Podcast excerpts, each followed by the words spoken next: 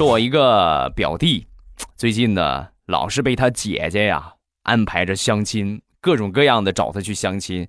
前两天呢又揪着他，你你必须得去啊！这回我跟你说，同事手头上有一个人，家里边条件特别好，有房有车，而且工作稳定。说了好多，哎呀，当时都已经麻木了，因为他姐给他介绍的每一个基本上都是这套词儿。那去了之后呢，根本就不是这个样。然后呢，那老规矩吧，每次相亲特别庄重。姐夫领着他去洗澡理发，然后呢做面部护理；姐姐领他买衣服买鞋啊，换个挺贵的手机啊，整个这么一身行头捯饬下来，到了见面的日子，两个人约好，一个人拿一束这个百合花，然后呢出于礼貌，我这表弟先到了。到了之后呢，等了差不多有那么五分钟的时间，对方也到了。两个人见面之后啊，都快笑崩溃了。怎么着呢？